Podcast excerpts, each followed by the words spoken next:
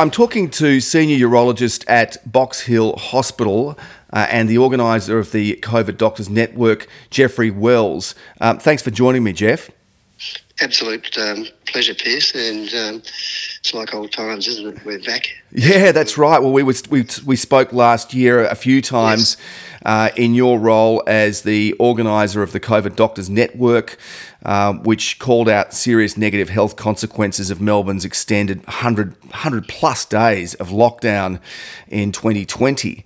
So, Jeff, that unfortunately brings us back to this conversation, which the kind of conversation we had last year, which was, is this justified, and what's going on, what's gone wrong, how is it that we've found ourselves back in this situation, in your opinion? Well, Pierce, it's extremely disappointing to think that our quarantine situation, our contact tracing situation, our general infection control doesn't seem to be up to scratch, even though we've had so much reassurance from the Victorian government that it will be, and that we've had this breakout is extremely annoying, very irritating, and people are very, very upset about this. I'm not saying anything that people don't know about. A couple of things about this lockdown. The timing of it, I think, is quite concerning. It was done over probably the busiest weekend of the year, Valentine's Day and Chinese New Year, and the amount of hardship that has occurred from, all forms of society. Take florists who have, it's their biggest day of the year, people getting married, our Chinese community celebrating. And it's like Mother's Day that was targeted previously last year. Mm. So, this timing is, I'm sure they could have put it back a day or two and commenced it on Sunday night if they really wanted to have this very extensive lockdown. Now, my view would be that they should have had a far more targeted lockdown. And targeted, I mean, in two areas, in two ways. First of all, the location of the lockdown should have been basically Melbourne-centric, because this is where the cases are. Mm. And secondly, and I feel so much sympathy for the people in country Victoria who haven't had a transmissible case for probably 6 months. Mm. If you're living in Mildura or you're living in Malacoota or whatever, and you're miles from Melbourne, to have to go into lockdown just seems absolutely unbelievable. I mean, this certainly wouldn't have happened in New South Wales. If we had Gladys Berejiklian as our Premier, we wouldn't be in this situation. Down first of all, we wouldn't have been in it from the start, Piers. And the other thing I think is very concerning is the fact that once again the government hasn't learned, and now we've had schools locked down. Mm. Now, children being locked down at school has enormous mental and economic harm on the community. It's like a microcosm of the whole community, isn't it? I mean, you lose your job, it's economic, and this transforms to mental problems. Mm. And the fact that young children and all school children have been unable to go to school is really, really awful. It's appalling. You mentioned the New South Wales Premier and the way that it's run up there. And one thing that staggers me about it is that New South Wales is doing by far the lion's share of looking after returned Australians through their quarantine system. I think it's something like 3,000 a week. It's roughly it's three times what Victoria has been dealing with, and the Premier in Victoria is also flagging reducing those numbers. So he's been criticised because there's a lot of people desperate to return to Australia, and with these kind of restrictions and talk of reducing our numbers that we take into Victoria further than even now, that those people overseas are going to be stranded for even longer. Yes. You see, Piers, people are saying how lucky we are to be in Victoria, because compared with overseas, we've had so few deaths. Mm. Now, there's no doubt that's true. But the important issue is we, in a lot of ways, if we're living in Australia, are unlucky to be living in Victoria compared with all the other states. Mm. Because let's face the facts, Piers, 800 people have died in Victoria. from COVID, 50 have died in New South Wales. Quarantining, the numbers you have said. And we just seem to be so far behind the rest of the states, in particular New South Wales, that I'm not sure what it is, but it's certainly, it's got to come down to the person who has to take the responsibility is the Premier. Now, we know from the Coate inquiry that he's not keen on taking responsibility. And we know from that inquiry, and I think this is a microcosm of what's going on in Victoria, you cannot get to the truth. We want the truth on what's going on. We want the truth on what happened at the initial 800, for those initial 800 people. And I'm not 100% sure we're getting the truth even now. So something has to change. And basically on Saturday, Daniel Andrews said, we're not going to take the easy way out and get help from New South Wales or from the federal government. Well, I think it's got to the stage now where there has to be some external help. Yeah, and I think that if it turns, if the numbers aren't good enough, and if this current outbreak gets away from the despite the restrictions that we have, if it did really, start to build into a prolonged and extensive outbreak along the lines of what we had in the middle of last year, the second wave, then there's going to be I think there's already a bit of a crisis of confidence from the public. People are getting very jaded. All these restrictions rely completely on compliance. And that's been one of the remarkable things is about Australians in general, but particularly Victorians have been so compliant and prepared to follow government directives. But I think if this time round, I think people are a bit jaded and a bit over, making sacrifices and not sending their kids to school or shutting their businesses and incurring economic and psychological pain. I think... you can use lots of terms for it. You can use exasperated, but a lot of people are very angry. A lot of people are furious that we are almost back to where we started. We did have the longest lockdown basically in the world. And now we're back to where we started. The interesting thing, Piers, is, as we said in the original letter, I think people have forgotten this, that 110 people die every day in Victoria. And in the last 6 months, I think only 2 or 3 people have died of the virus, and they've probably died with the virus. Now, 15,000 people over that 6 month period have died in Victoria. But the trouble with our government, and the Premier in particular, he just seems to be transfixed on the virus to the exclusion of all other health issues.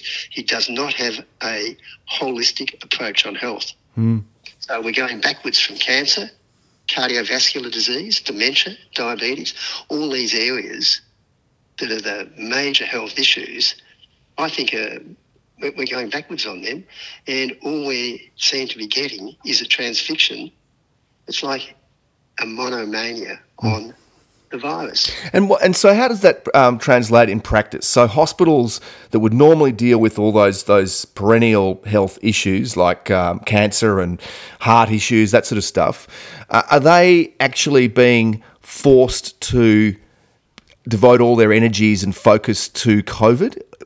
How does that manifest itself? There's an enormous amount of energy that's being used on COVID, and I think, as I said, to the exclusion of other illnesses. And, we've got the delayed diagnosis in cancer.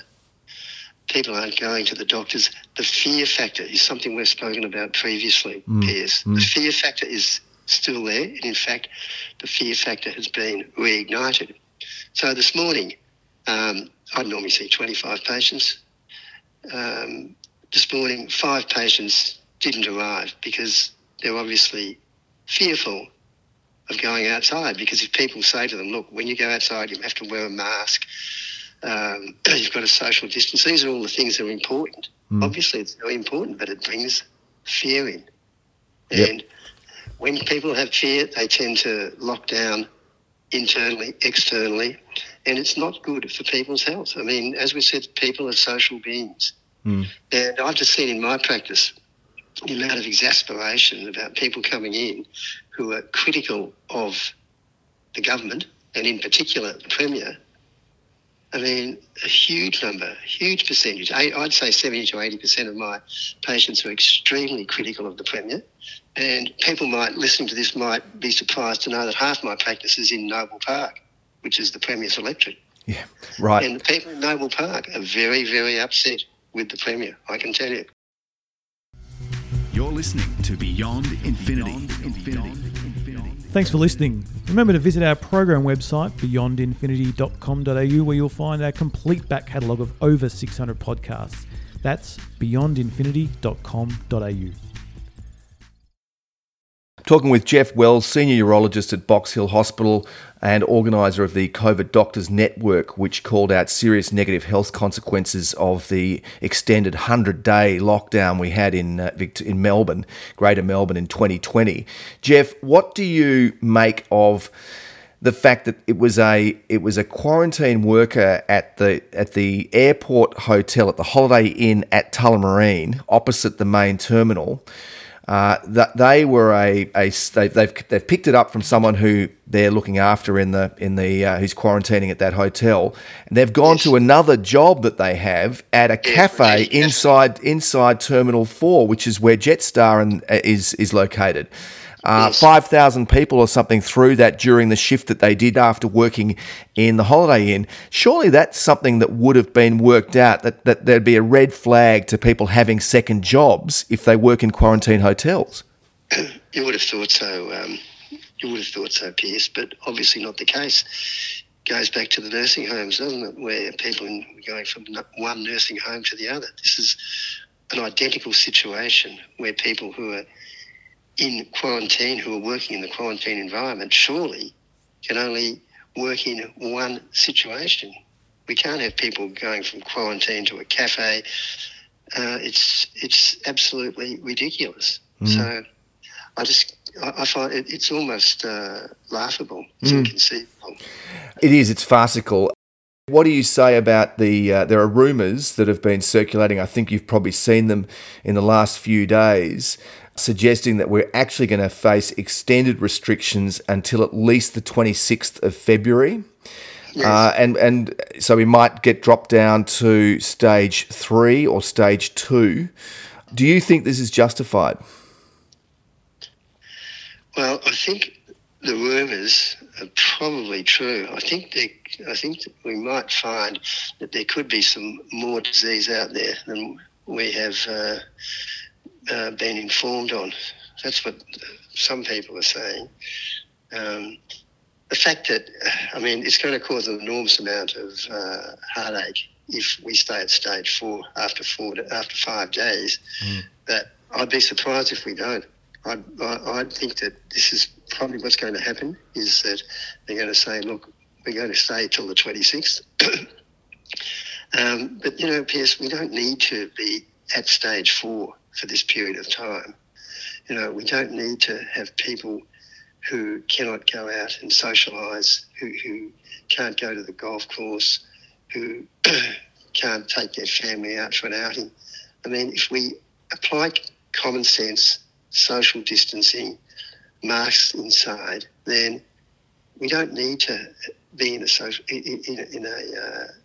4 lockdown situation with all the financial and mental side effects that are going to occur. And as we've said all along, the lockdown causes more harm than the virus.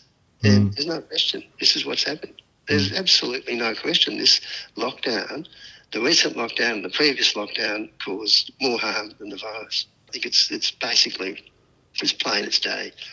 And as I said before, because people are transfixed on the virus to the exclusion of other health issues, we're in this situation. You know, we are different from the UK. You see in the UK, close to Europe, general health of the normal population isn't nearly as healthy as the Australian population. The density of living is totally different in the UK compared with Victoria. Mm. The ventilation in the buildings in the UK is far inferior. So while people are saying we're fortunate that we're not in the UK, and we are, we're unfortunate we're not in New South Wales. We talked about it last year when we were talking in your role at the COVID Doctors Network. And there's even suggestions, a lot of those rumours now, you know, about the extension of lockdown until the 26th of February or beyond. There's also rumours that the state of emergency powers have been extended by 6 months, which gives the Premier a lot of unusual controls over the population. What do you make of that? What does it suggest to you about the leadership at the top of Victoria at the moment? Well, I think that says a lot about Daniel Andrews, doesn't it? I mean, he's got this totalitarian view on life, that it's his way or the highway. He doesn't seem to have a lot of empathy for people that have been significantly affected by the virus. And in particular, he seems to have no empathy for the business community. He's got a lot of empathy for his own staff and for the public service. And I think that the ministers involved in the Victorian government basically, without being too cruel, critical, are really not up to scratch. I mean, we've got Lisa Neville now, who's been hospitalised for 2 weeks. I'm not sure what that's about. We haven't had much information about that, but she has sort of disappeared. When we hear from Jenny McCarkus, the things that she was saying about the leadership were fairly damning, and the health minister is, I think, a well-meaning individual, but, you know, he's not educated in the medical community. Mm. I think his knowledge of the medical community is extremely limited. And as a result, I think that, you know, we are in trouble in this state at the present time. You had some meetings with the new Martin Foley, the new health minister who replaced Jenny McCarkus. So she was forced to resign last year. Yes. You had a meeting with her replacement, Martin Foley, and so you've had some first-hand experience and discussions with him. Mm, yes. Mm. What I'd say about Martin Foley is he's a very pleasant individual. We were trying to get the message across that people at the coalface were seeing the amount of harm that was occurring by lockdown. Now, he wasn't at all responsive to the methods I was trying to tell him, where we wanted to get a couple of psychiatrists, a couple of geriatricians to sit down in front of the policy people, the people who are making these decisions, who we really don't know a lot about. We've got a bit of a sprinkling of who some of them are, but we really don't know all the policymakers, and just get an input in to what's going on in the community, because they're in a bubble. They don't understand that the hardship that's going on, and it's going to return if we continue with the stage 4 lockdown, you know, for longer than the 5 days. Yeah. And in fact, as I say, it's going to, the people in the country, Victoria, they must be they've got to be devastated. They'll just wonder what in hell is going on. Well, it is amazing, isn't it, to shut down the entire state and throw the entire state into stage 4 lockdown, so people where the virus has never been at all throughout the whole pandemic, out in the you know, far eastern or far western or far northern parts of the state, for them to be actually legally required to wear a mask when they're anywhere outdoors. When it's 40 degrees. Yeah, when it's 40 degrees and there's no one around, you know, that sparsely populated parts of the state, for that to apply there as well is pretty remarkable. And the explanation given was, well, we didn't have time to build to set up the ring of steel around Melbourne. Yeah. But it may be that if we're going to have an extension, and maybe part of the changes announced on Wednesday, I mean, I'm really just projecting, but it may be that they will have time to plan for the reimposition of the ring of steel, which a lot of people will be pretty disappointed by anyway. Mm. The wing and steel's a little bit, without being too provocative, Pierce, the wing and steel reminds me a little bit of the Berlin Wall. Mm. Yeah. You know, seriously. I mean, I don't think we need a wing and steel. Mm. I think, you know, people look back in the Berlin Wall and say how ridiculous it was. I think people are going to look around at the wing of steel in a couple of years' time and say this is ridiculous.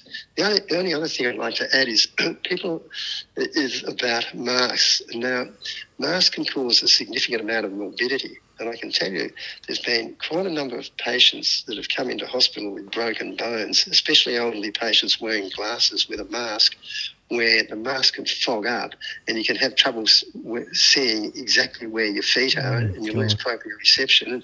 And elderly people are falling over and breaking their elbows and legs and whatever. So, you know, this mask situation needs to be, there's no question if you're inside and the virus is present, then probably wearing a mask is a good idea. Mm. But to have people in the country wearing a mask when it's hot, 40 degrees, there's morbidity associated with wearing masks, even you know, contact dermatitis to facial skin. And finally, Jeff, just before we wrap it up, I'm talking with Jeff Wells, senior urologist at Box Hill Hospital. Jeff, what do you make of the sort of justification that we're dealing with, a completely different beast from last year, that this new UK strain, which has been, you know, genomically identified to be in this latest outbreak that's doing the rounds of parts of Melbourne at the moment? What do you make of the justification or the explanation that strain is so much more virulent and so much it means that we're dealing with a completely different beast, and therefore these draconian measures are justified? Because that's the explanation that the Premier Andrews is giving. He has. Well, when you hear what Catherine Bennett said over the weekend, they were saying that it's probably a little bit exaggerated. Now, there are two terms we have to be very careful not to confuse, and one is how contagious it is, and it is more contagious, but people have said it's 80% more contagious. Well, I don't think that's the truth. I think it might be about 20 or 30% more contagious, but no one has actually spoken about the virulence of this virus. No, I used that word, and so that's actually the incorrect term that I used. Yeah. Well, yeah, but it's not just you saying this. This is what's confusing. I haven't seen any information to say that the toxicity or the virulence of this UK virus is any different from what we've previously noted. But it probably is a little bit more contagious. Yeah. Something to think about. That's being used as a justification for these lockdowns when actually the problem isn't as real as, it's not as big a deal as suggested. I don't think it is, and you know, when you consider, as we've said, the downside that can occur with lockdowns, I think it's unjustified, Pierce. Mm. All right. Well, look, thank you very much for talking with me, Jeff Wells, senior urologist at Box Hill Hospital and the organiser of last year's COVID Doctors Network. Jeff, let's keep in touch and let's hope that we get some good results on Wednesday. Let's hope the results are good and that everyone gets back to normality as soon as possible, Piers, because that's what we need. This state needs to be rebuilt, and we need to get on with our lives.